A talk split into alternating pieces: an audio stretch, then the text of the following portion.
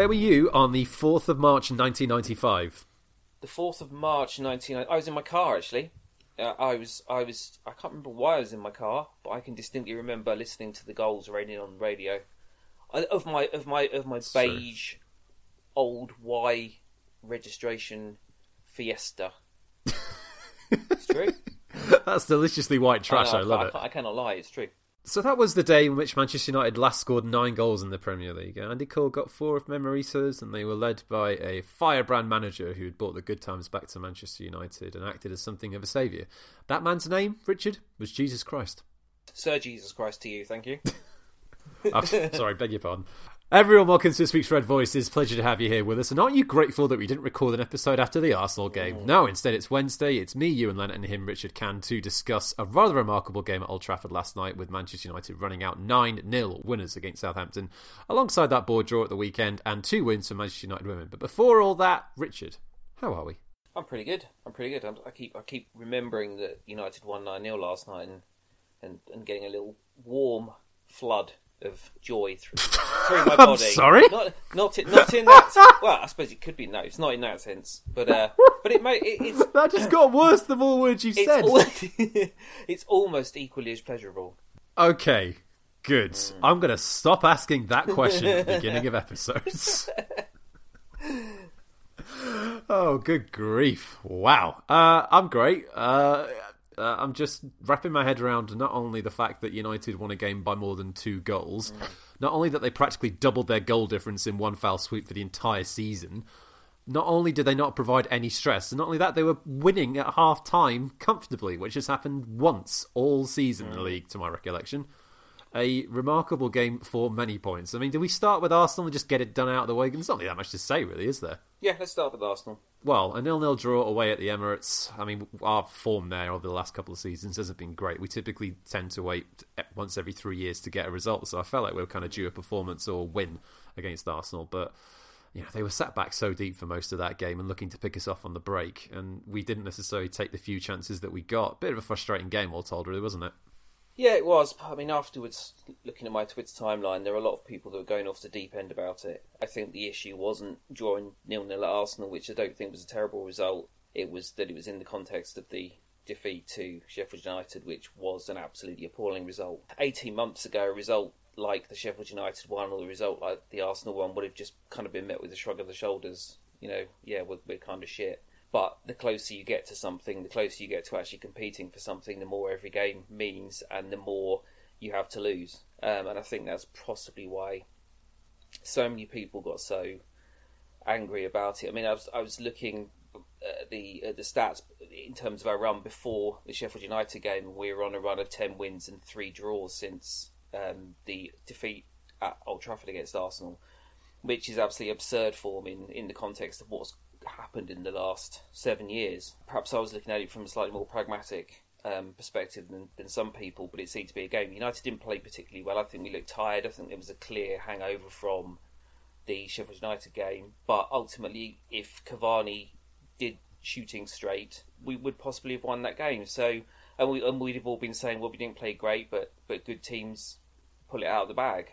And we've done that a lot this season. It's just that was one one game where you know the, the, the two big chances that came unfortunately were missed. Yep, perfect summation. I mean, I don't really want to add anything more to it, but I guess I should, just for good grace. Uh, frustration coming more in the fact that United didn't necessarily respond in a strong enough fashion to the Sheffield United game, and it continues this trend of you know the quote unquote big games at the minute. United not necessarily putting their best foot forward. I understand the level of pragmatism to a certain extent. There seems to be something of a, a reticence this season to go for it in the big games, so, you know, against against the nominal top six, as it were, since the six one defeat to Spurs at home. And I get that. I think the we turned it around to a certain degree, where in last season we were typically fired up and produced decent performances against the top sides, but then would struggle against the ones lower down than from us, who we would expect to win. This season, we're typically, you know, barring the Sheffield United result, winning games against the lower position clubs, the ones that we really would expect to win and win healthily, even if well, you know, not particularly healthily. And then the games against the top clubs are starting to become very pragmatic, soulless, and low scoring affairs. And United do need to start to react to that situation. It, it's not. It's not enough to be beating the likes of Fulham or Southampton, which is the first time we've done a double over them in some time. But United need more in those games, and I feel like we're still a little bit hesitant and reticent to really properly attack teams. And I think if you look at that game in totality, United probably carved out the better opportunities, but did we fully deserve a victory? Probably not, no. And I guess in coming after the defeat as well as we mentioned, I think the frustration came more in the fact that we hadn't fully responded in a way, given how bad that result was. And then coming into this game, you know, prior to kickoff last night, I think a lot of us were concerned, right? You know, mm. Southampton have been a tricky proposition for a lot of the best teams in the country, and we've really struggled against them in recent years. You know, the game against Old Trafford at the end of last season was a killer for us in in terms of dropping points in such a bad fashion, especially right towards the end of the season. And I think coming into that game, you know, they was concerned about Southampton set pieces. Ward-Prowse had done a number on us when we played them at St Mary's earlier this season. You were concerned about United's ability to keep, you know, try and re, you know, get their levels back up, and whether or not they were going to be able to win a game comfortably, get more than a one goal lead at any point, and just provide a low level of stress. So I guess we've got Alexandre Jankewitz to help for that. Yeah, I mean, going back to the previous two games, the context of what those games really meant what would only be decided when we looked at these really these two home games we, we got this week against against Southampton and then against Everton. And so, I mean, it was important that we we responded pretty well in this game. And as you say, we've had two. The last two have been really tough games against Southampton. But the poor lad did a madness, didn't he? It was one of the most red of red cards you're ever likely to see. Um, I don't think he meant any any malice in the challenge. I think he was just a guy who's been waiting for his chance for a long time, who was super overeager, went in for a tackle for a ball that he couldn't get, and his foot was really high and, and, and nearly debagged Scott McTominay. Um, oh God! I mean, I've got sympathy for him in the circumstances, considering that obviously he was he was playing right on the edge there, wasn't he? You know, yeah. he, he, young kid making his debut in the Premier League. You know, I think there'd been some talk about him potentially leaving Southampton during the transfer window because he wasn't playing, and then suddenly he gets his opportunity. And is a rush of blood to the head the best way to describe it? I, again, I say I've got sympathy for the player, but in terms of the actual challenge itself, completely indefensible. Like Mike Dean was all over it within seconds, didn't need to take a second look. It was such a clear and obvious red card. It was just such a Uh, for want of a better term, dumb decision. It was a killer for Southampton in particular as well, because you just saw from the first seconds after we restarted, United just instantly turned into savage mode. You know, we we didn't stop, we didn't let up for mo- mostly all kind of the rest of that game as a result. Took advantage of that one man advantage so ruthlessly, and Southampton just had no idea of what to do it was a game that was almost kind of set up for United anyway. For United anyway, in, in respect of Southampton having so many players missing. But once it went down to ten men as well, uh, you just kind of felt like any belief they might have had in them, in themselves, just just collapsed. Um, they've clearly got a real, really big issue with going down to ten men and not knowing what to do with it and how to how to respond to it. You know, it's exactly what happened against Leicester in the, the, the previous 9 0 as well. But what I liked about United's response was I think I said on Twitter, it's, it's very Cobra Kai for those who've either enjoyed the old Karate Kids films or have been watching Cobra Kai recently. Oh, very youthful reference for you there. Well, I am. You know, I can straddle these generations. You see, I'm a, I'm, I'm a chameleon. Um, um, I'm enjoying your energy yeah, tonight, Richard. It. Yeah, I mean, it, it, was just a really ruthless performance, and I, am thinking back to uh, so many times. I mean, even during a lot during Fergie's time as well, you'd see United perhaps get a two or three goal lead against the team with 10 men or with 11 men, and then they'd kind of just they'd ease off. They'd, they'd, they'd save themselves and not really fully drum it home. And, and, and what made me really happy yesterday was that there was the attitude was there from United that we're going to absolutely go to town on these, and whether we're 2 0 up, 4 0 up, 6 0 up, whatever, we're going to keep going and we're going to keep keep ramming it home. And I think that's another sign. You know, I was very critical of United's attitude in the, in the Sheffield United game. I thought I thought there was a degree of complacency there, whereas in uh, over the course of the season, you'd say that the prevailing mental attitude has been has been one of um, actually being much stronger, much much more um, reliable mentally than we have been in previous seasons. So that Sheffield United game was very out of context in terms of the, the kind of clutch performances and results we'd been pulling out over the previous two two months, two two and a half months.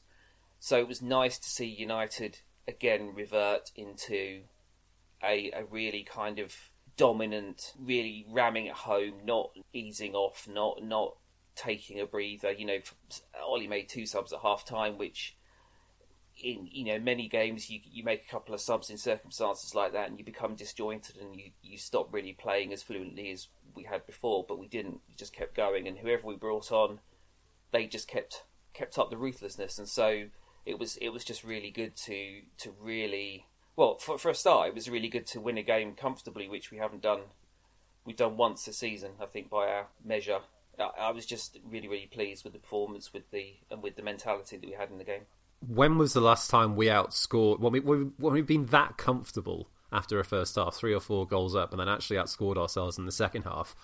It was r- remarkable mm. at points. I was really heartened by what I saw in moments of that game. Now, obviously, in the context of what we've seen in the last week, you know, I think we talk about the Sheffield United game and the Arsenal game in the sense of, to me, to a certain extent, whilst the Sheffield United game was a real bum note those results were coming to a degree because we were really riding our luck when it came to scraping through games. There wasn't necessarily much of a progression from these one goal victories. We weren't controlling games to a certain extent. We were easing off when we got in the lead and trying to hit teams on the break. We weren't commanding a game for 90 minutes. And especially with, you know, the, the burden that is placed on our biggest players, like Bruno and Rashford in particular. You know, if, if, they're not firing as they weren't against Sheffield United or Arsenal to a certain degree, then where are the chances coming from? And we didn't create a lot in either of those games, not enough anyway.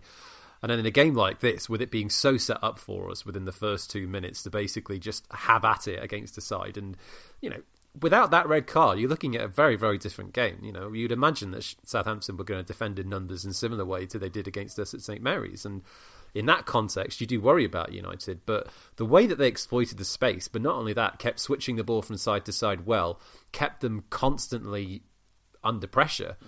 Which was very, very good to see. But not only that, the quality of the crosses, especially in the first half, the delivery was just superb. You know, you start things off with that short cross to Wan-Bissaka. I mean, there were signs already that that goal was coming. Rashford had a decent chance, which he should have shot from not long before that. Delicious cross into the far post. Wan-Bissaka's ghosted in and hit a great shot into the bottom corner.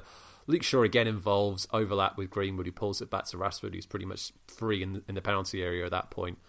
And the third goal, you know, the ball squirms out to Rashford on the right. Great cross in, and Bednarek has got. I say he's got no choice. He either leaves it and Fred scores, or he gets a touch on it and hopes it's going wide. It did not. It went in the net. And at that point, you know, it was it was cruise control. United were on fire. They were finding so much joy and finding so much space. And, you know, we've seen United exploit space well under Solskjaer before, don't get me wrong. But I think we haven't seen this team fully let loose, apart from maybe at points against Leeds. You know, this was, as I mentioned, ruthless. You know, it, it's been so long since we've seen a side smell blood and fully take advantage of it. And, you know, in the second half, it got even better. I guess before that, there's a couple of bits and bobs to mention.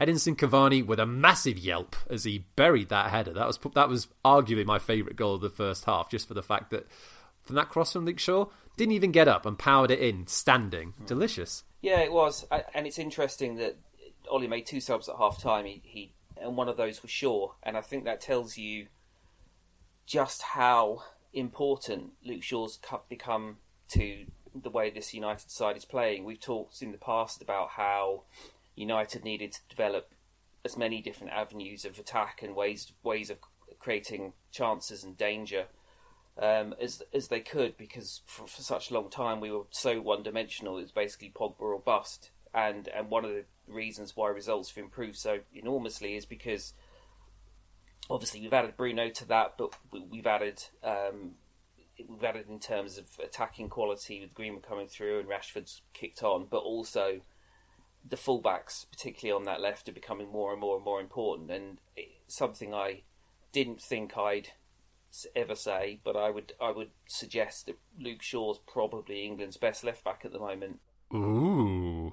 By a margin at the moment, you know, he, his performances. This is the, I think this is the first time I've seen performances from Shaw that really live up to the billing of the player that we bought when he was 18. I know he had a, a, a good run of form before he broke his leg in Eindhoven, but I think these are the these are the first really really mature, high level defensive and offensive performances I've seen from Luke Shaw, and and he's putting a run of them um, together as well. You know, he's been good for the last six weeks, six to eight weeks. Um, yeah, I mean, I think one of the big things, especially over the course of the last 18 months, and especially this season that we've noticed, because you remember when we were speaking about the game at uh, Bramall Lane the previous season, where he was really struggling, uh, if I recall correctly. And mm. around that, sorry, around that era, era, he was really struggling. You were talking about how Brandon Williams was basically putting him in the shade with some of his attacking skills. These days, Shaw does not get caught out anywhere near as much as he used to, and that's one of the big impacts, isn't it? And the delivery coming in from the right hand side with the fact he got those two assists and the play in the build up for the second goal was superb. You know, he's getting far more involved in the attack than he ever has done.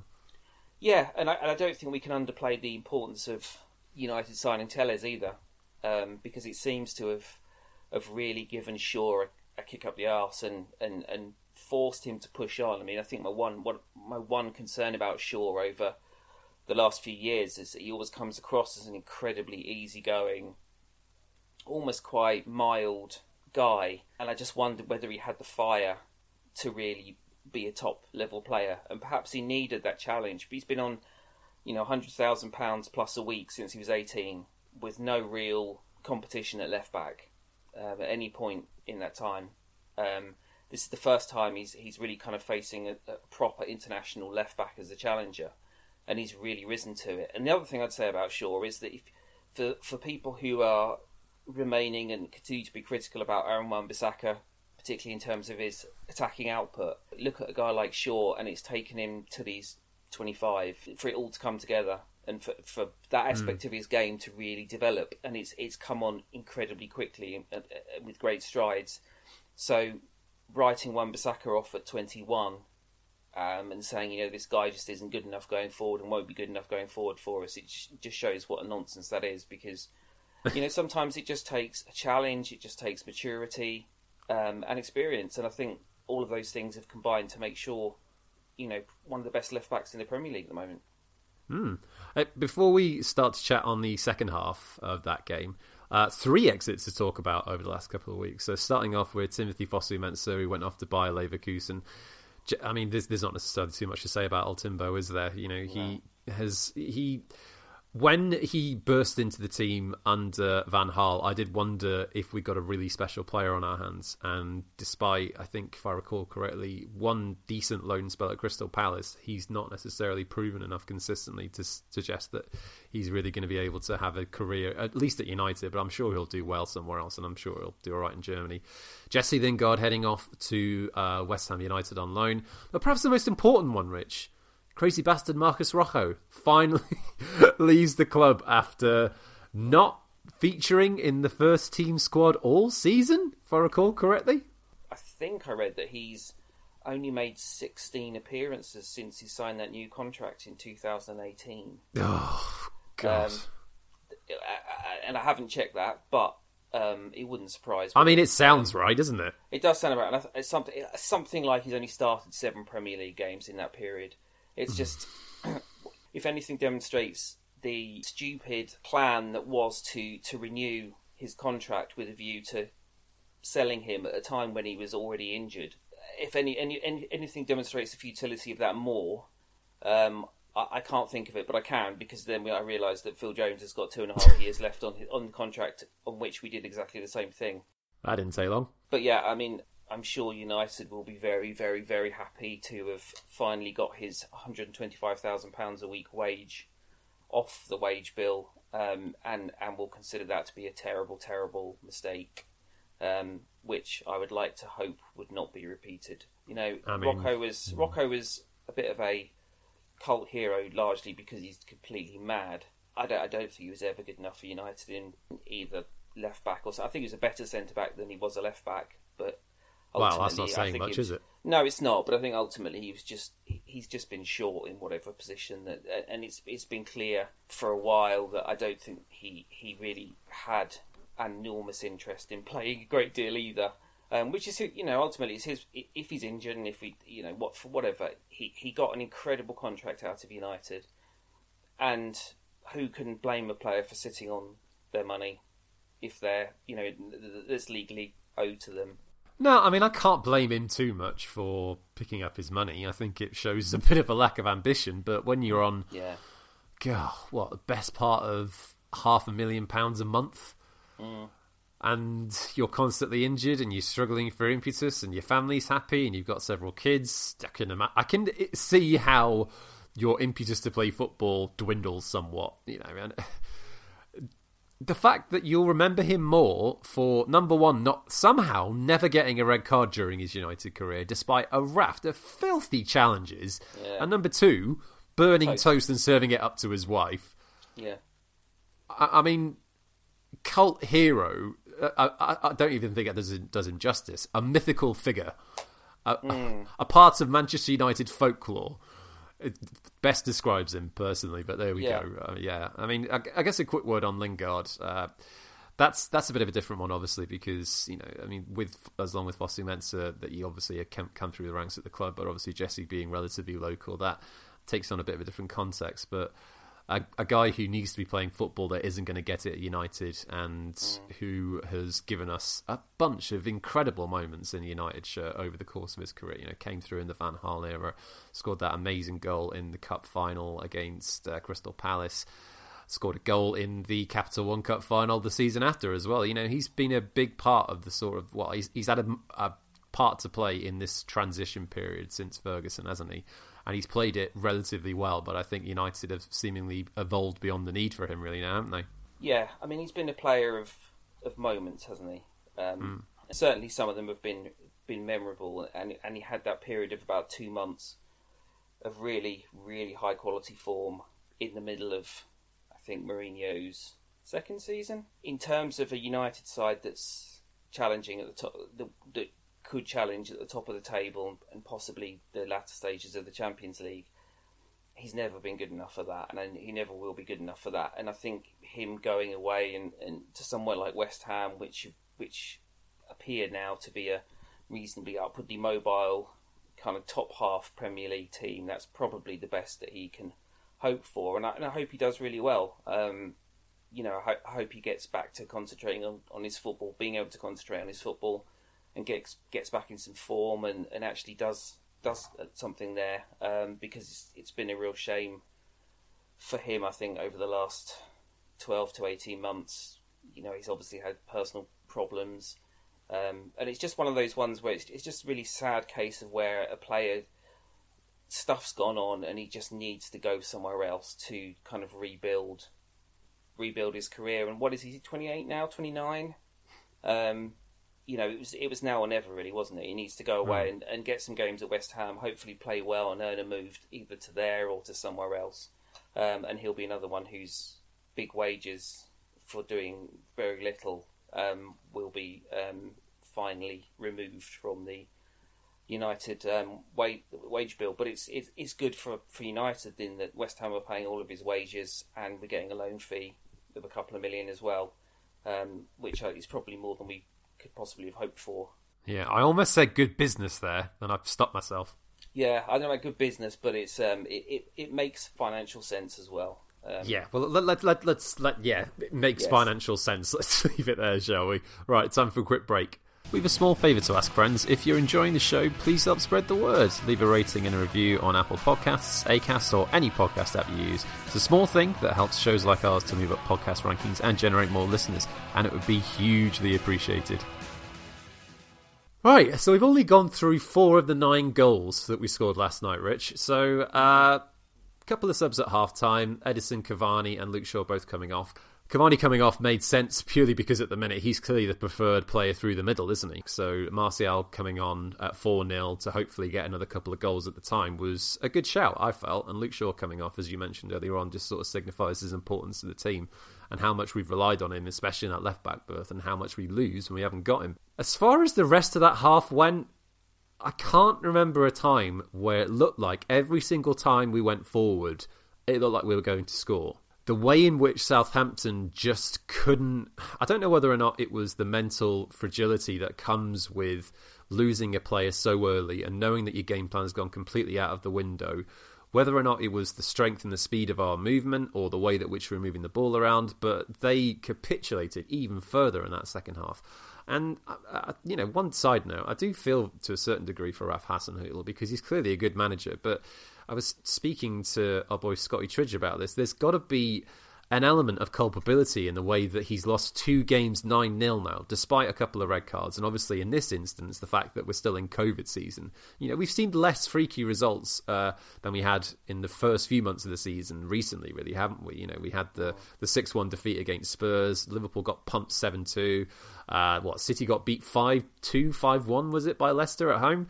You know, the results seem to have evened out a little bit more, but this is a freak, you know. But regardless, the way in which Southampton just collapsed and couldn't keep hold of themselves and were just frantic in that game was remarkable. And, you know, it kicked things off with that fifth goal of Anthony Martial, blasted into the roof of the net.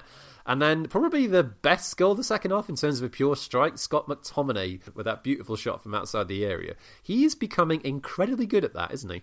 Yeah, he does. He does seem to be a very clean striker of a ball from outside the area, and uh, and I think that's another one where it needed a lot of technique to hit the ball like that, not to get any backlift on it, to get it in the direction you want it. Yeah, I mean, he's, he's certainly got a, a knack for scoring those those. He, he, you see all of his um, his goals from outside the area for United, and with the exception of the Arsenal one, which I think he uh, from last year, which he just gobbed. Um, well, that had a slight deflection on it, didn't it? Yeah, it did as well. And but apart from that, they've all been very measured strokes from outside the box, almost Carrick-esque um, finishes rather than someone like Scholes who very often just wellied it. There's certainly a, a, degree of technique to it. It's obviously something that he's either been practicing or he's just, just very good at. And yeah, it was a, he was a lovely hit, just just an arrow, and and the keeper didn't really have a sight of it until he was six or seven yards from the from, from the goal, by which point he couldn't move. Mm. Um, and yeah, you kind of just well, I didn't feel for Southampton to be honest. I was going to say but I, but I didn't. Um, you know, we, we have, I suppose we have to mention that they had a goal ruled out from Che Adams um, for for the offside that nobody can decide whether it was offside or not. Yeah, and in which case, if you can't decide whether or not it's offside, then you should go with the attacker, right? Yeah, right. And and also United could have scored another at the end of that first half, couldn't they? With the with mm. the hmm. penalty that wasn't a penalty, that was a penalty that could have just been allowed to run so that Greenwood could have scored anyway. So it was a really weird game in terms of decisions, and um, there was a lot, there was an awful lot to unpack from that game. Yeah, sure. I mean, the fact that we've got half an hour in and now we're only talking about VAR. I mean, BT Sport could learn a thing or two from us. Good mm. grief, that coverage. I mean, I am by no means suggesting there is an anti United bias about this, and this is not the first time that BT Sport have taken a game of interesting football and reduced it purely to sound bites about VAR, right? But last night, 9 0, uh, the fact that United didn't have a contentious decision until they were four goals up or so, and the, the most contentious decision of the night, which is sending off Bednarek, which is making up for goal number seven, when Martial went through and then Bednarek does or doesn't make a slight touch on him and he goes down and clean through on goal. what bearing does that have on the result? None. None whatsoever. The biggest influence it's had is potentially a suspension for Bednarek. And the fact that they con- they dedicated so much time to a discussion about the finer intricacies of that is absolutely insane. The biggest problem should really have been with Mike Dean because he's the one who who stopped play when Cavani was tackled on the edge of the area, or so we or on, inside the area, or so we thought. And then for having a look at the replay that we all saw and deciding that yeah, Bednarek was guilty and Martial had been pulled down and go or knocked down and going clean through. That, that's, that's really where you should be firing your ire at, not VAR. Anyway, yeah. uh, nice for Bruno to get a penalty and you know sort of stop the streak that he'd been on. He hadn't, apart from the FA Cup game. And it was really interesting to say that you know Darren Fletcher was saying it prior, prior to that game on BT Sport. God, I'm saying BT Sport a lot tonight. Uh, not scored in five games or assisted in five games. You know, conveniently forgetting the yeah, the FA Cup game against uh, Liverpool at Old Trafford.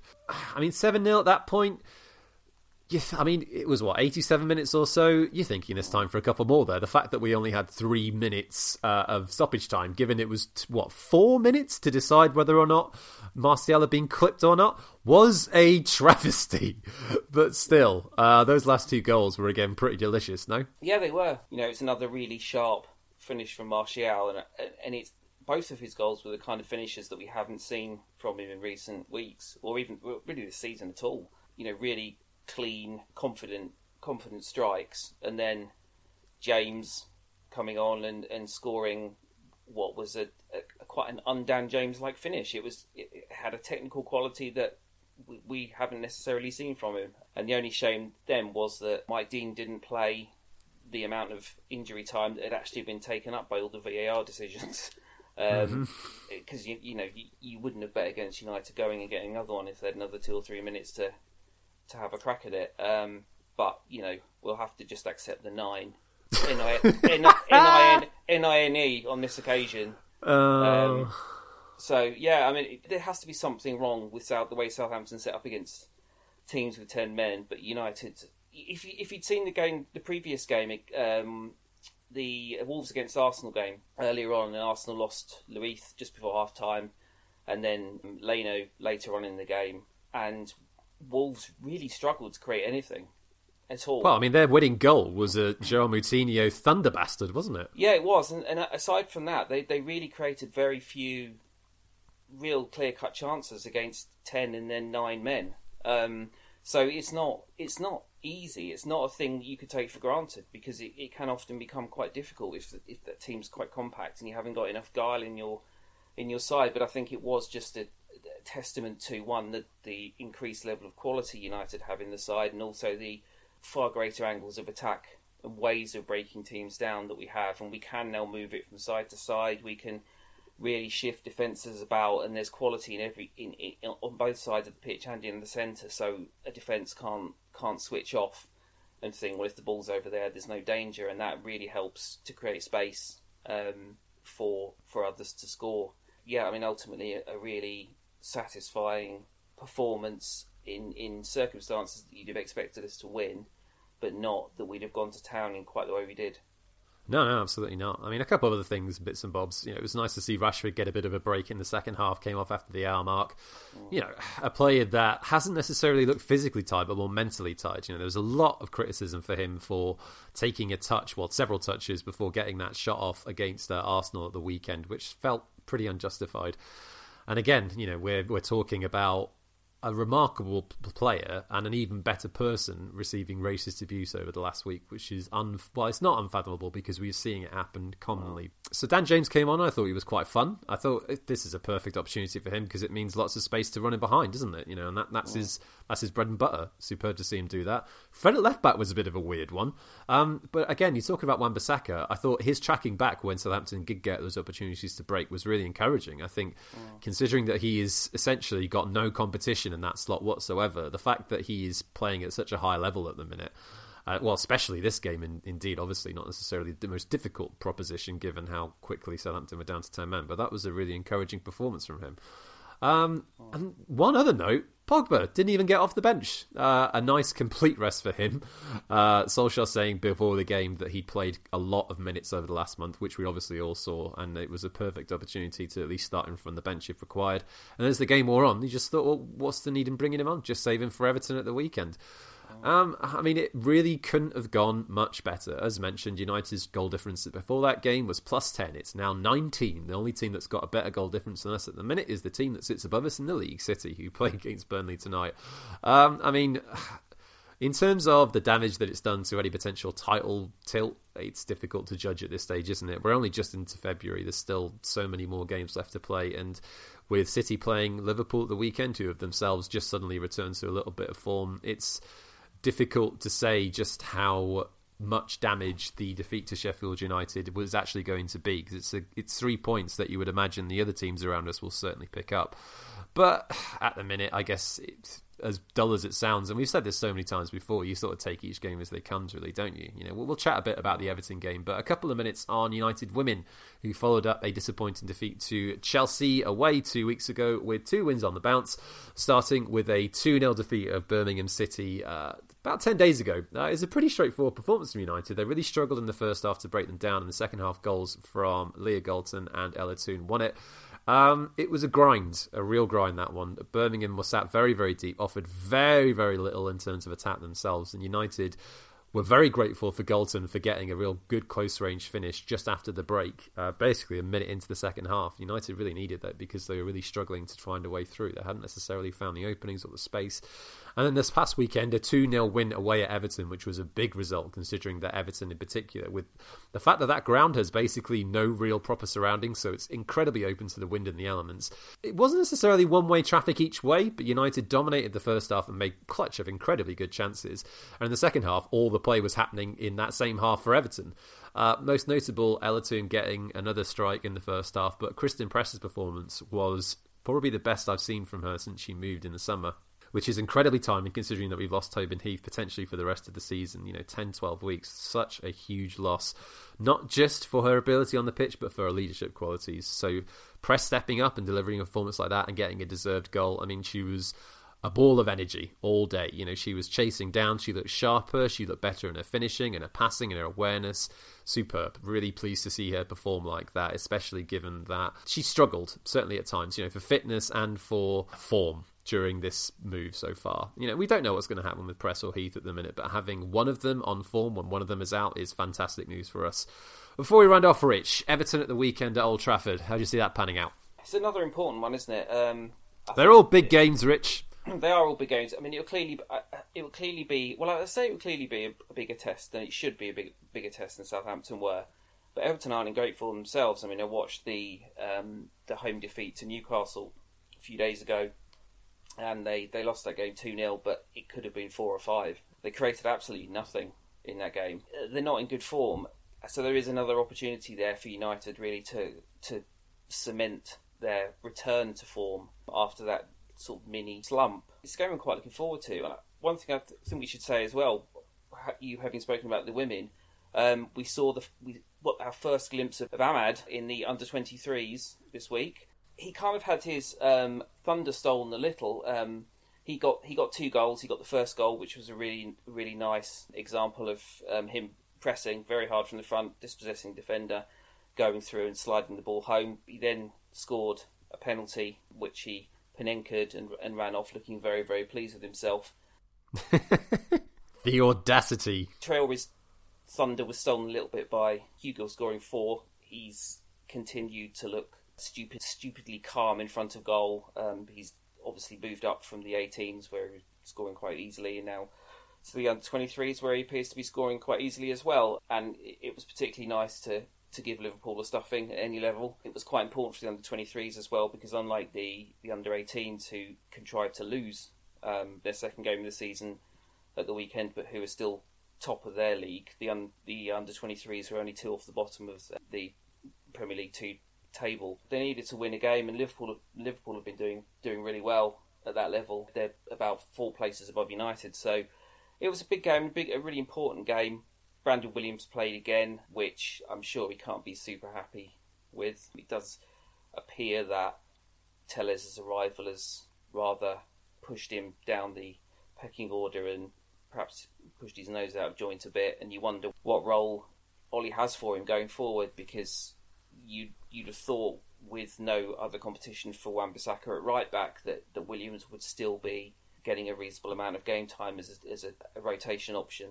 But he has, you know, he has been sort of pushed down to the under 23s now, and it wouldn't surprise me if, if possibly he'd asked for a loan or something in, um, in the January transfer window to get some football, and and so United felt they had to kind of potentially sort of ex- remove him from the group for the time being until that was clarified. Although Ollie said that he didn't have any intention of letting go, so it'd be interesting to see what happens with him. But um, yeah, it was really nice for United to give Liverpool a good stuffing and, under twenty three level. It was good to see Amad make his debut.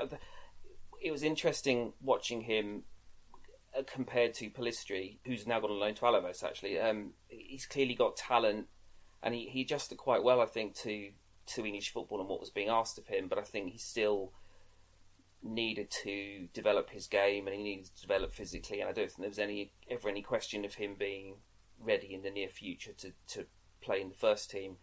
Traore looks a bit of a different case. He, he's very, very confident. He's very, very difficult to dispossess. He's got a really low centre of gravity. He's very technically good. He, he can dribble. He's clearly got an eye for goal. He's one that I re- I could genuinely see, at the very least, getting on the bench in the next month, um, and possibly contributing in some way. I mean, it'd be interesting to see if he's in the Europa League squad.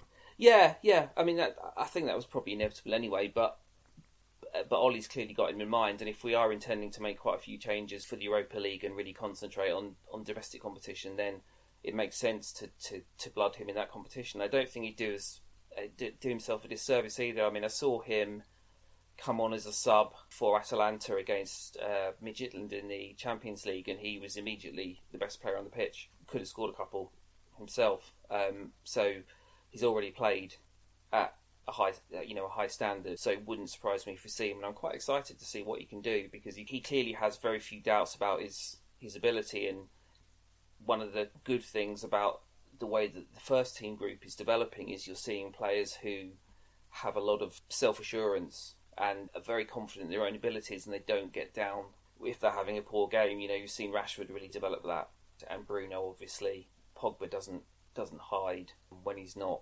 necessarily playing well and I think we've got you know the the, the one who isn't like that is is Martial, and, and, the fact that he isn't like that and he stands out for it um, shows you that the mentality of the rest of the particularly the attacking players is now a lot better. But I'm I'm looking mm. forward to seeing him. I think he, he could be one sort of plus of having to to go back down into the Europa League. Well, fingers crossed. I mean, I guess we'll see that yeah. because the Europa League is coming, Richard. We are only it a is. couple of weeks away. Anyway, we've got, let's see, three games left to go before we actually get there. So we've got Everton at the weekend, as mentioned, West Ham in the FA Cup on the following Tuesday, and then West Brom away on Sunday before we are back in European competition.